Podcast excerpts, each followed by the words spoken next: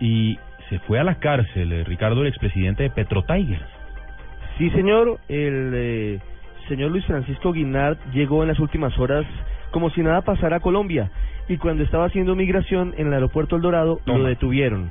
Sí, lo llevaron de una vez a Palo Quemado y lo han mandado para la cárcel. Él está investigado por haber presuntamente ordenado el pago de sobornos a funcionarios de Ecopetrol para la entrega de contratos de exploración y explotación en Colombia. Lo que pasó en la audiencia nos lo tiene hasta ahora 437 Paola Santofimio.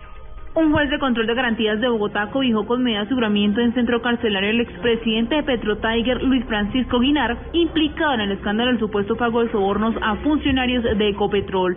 El funcionario judicial argumentó que este representa un peligro para la sociedad, por lo que debe ser enviado a un centro penitenciario. La fiscalía le imputó los delitos de cohecho por dar u ofrecer falsedad en documento privado y tráfico de influencias, delitos que Guinar no aceptó, pues se declaró inocente de los hechos narrados por la fiscalía. Paola Santofimio, Blue Radio. Blue Radio acompaña a los habitantes de Salgar, Antioquia, víctimas de la avalancha. Blue Radio, la nueva alternativa.